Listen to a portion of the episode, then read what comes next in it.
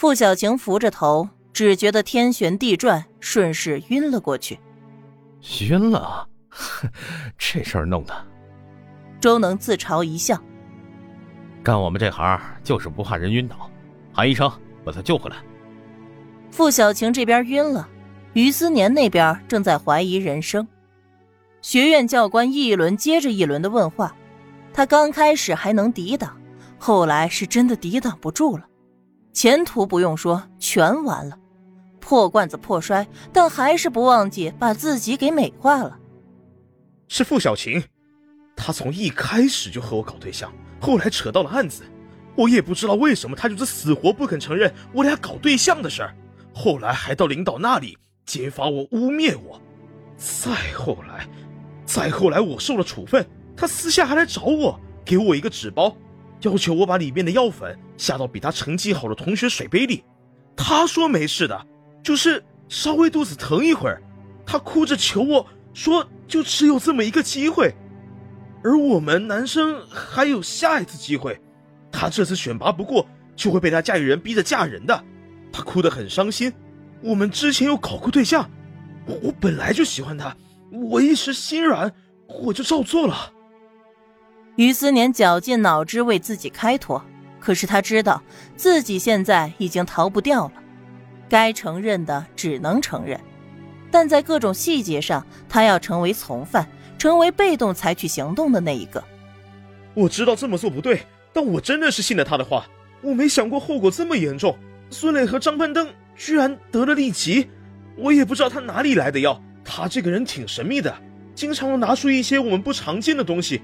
我是被他迷惑了才会这么做的。这边刚刚哭诉完，那边警局的人就来了，问他关于歹徒的事情。于思年是彻底的傻了，歹徒和他有什么关系呢？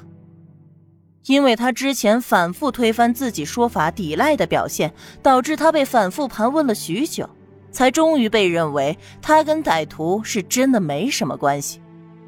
在得知歹徒是傅小晴的表哥时，于思年彻底的愤怒了。傅小晴这个女人到底骗了他多少？他整个人生的绝望都是源于这个案子，而凶手居然是傅小晴的表哥。他明明什么都知道，但他什么都不说，就为了他自己的名声，眼睁睁的看着他一点点的陷入泥潭不可自拔。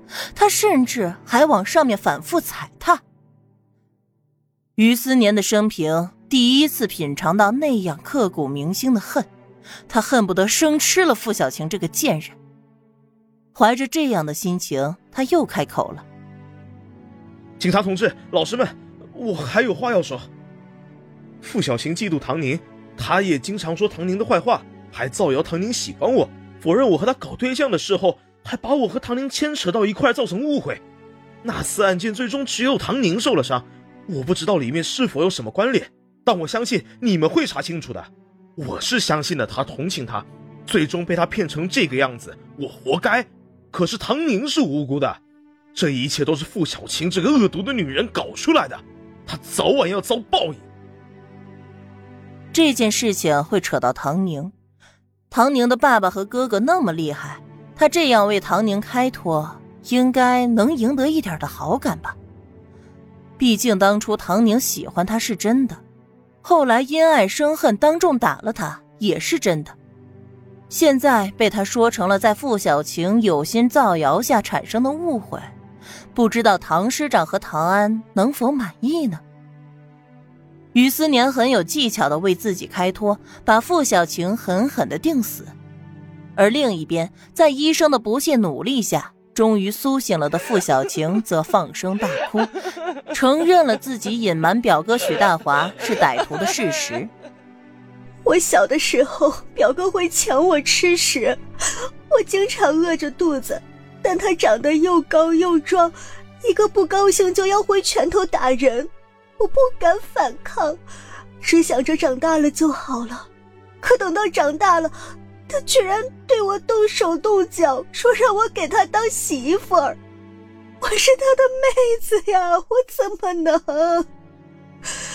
他威胁我，只要我敢说出去，就说是我勾引他，让我一辈子抬不起头来做人。我害怕的很，又不知道谁能帮我，我只能躲着他。一直等到飞行学院录取我，我不知道有多高兴。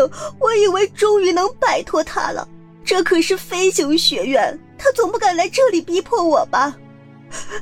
可我没想到，他时时刻刻都盯着我。我休假出去，他尾随在后面，他拿刀子威胁我，让我让我给他占便宜。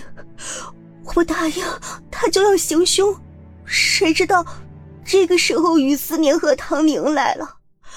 见事情要被撞破，他情急之下就用刀子伤害了唐宁。这个故事太过曲折离奇，傅小晴又是发烧又是咳嗽，叙述的也是哀婉可怜极了，听得前来记录的女警都要同情她了。我知道我对不起唐宁，我真的对不起他。都怪我才害他受了伤，但是，但是我真的说不出口，我太害怕了。从小到大，我都在他的威逼之下，我只想躲着他远远的。说出来，我真的不知道要怎么做人，我活不下去的。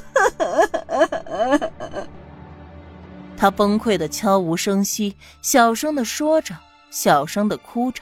简直像是被最后一根稻草给彻底的压倒了。而就在这个时候，周能来了。他看着卖惨正起劲儿的傅小晴，皮笑肉不笑，冷不丁的问了一句：“那些药你是从哪儿来的？”那些药，傅小晴差点咬了舌头。您在说什么？什么药呀？给刘翠翠冲到麦乳精里的药是于思年的药。都是从哪儿来的？周能也是佩服，这年头什么样的人都有，他见识过的犯罪嫌疑人也是各种各样，可是他还没想过在空军学院也卧虎藏龙。一个于思年，一个傅小晴，一个比一个跌破人的眼球，突破做人的底线。你不用再晕倒了，药物残留成分已经从杯子里检测出来了，我们有个实验室专门检测这个的。检测报告马上就能给你送过来过目。我劝你坦白从宽，抗拒从严。想要救你自己，只能看你自己能坦白多少。谁给你的药？你和这个人是怎么接触上的？全部都给我一一从实招来。你这是想要乱了空军的人才培养建设？认清楚现实，否则等待你的不只是法律的审判。